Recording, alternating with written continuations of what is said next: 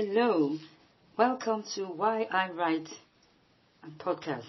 Today I want to give you just simple tips on how to cure your shyness if you are a writer. So first thing I want you to realize is that if you are, if you are a, a shy person, you are not a freak or unique or even one of the very small mini, uh, minority. You're, you're one of many who are actually having that feeling of shyness or inadequacy. So what are the steps you have to take to cure your shyness? So I I want to give you a, a tip that you can take up the attitude of the average salesman.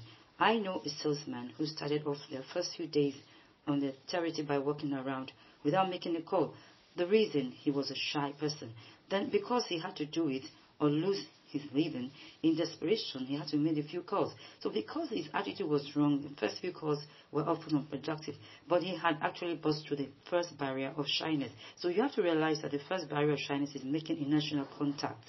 You have, as you, if you are a writer, you have to make sure you join yourself in conversation, and if you can choose a subject, you know something of which your readers can actually engage you in it. So always speak pleasantly with them, and always inject a little gentle humor and smile. So that's one of the first steps. You have to have confidence. And you have to remember that uh, you know, salesmen, they're always natural, friendly, and they always have a friendly manner. So you can likewise do the same thing. So these are the first points. Build your confidence. Forget the past past discouragement. You always meet a rude or cold person who might want to hurt you as a, as a writer by slighting your work or reading your work on novel. That's typical of people you meet. But in fact, the only thing you can do for such thing for such people is to leave them alone, and in order to overcome them, don't be interested in them and their opinions and their friendly manners. So if you're a salesman, for example, you're selling tires, you don't call on the tobacconist or visit garage. So you don't waste your time on a friendly, uncouth readers or people who slight your work. Make yourself mix quietly at first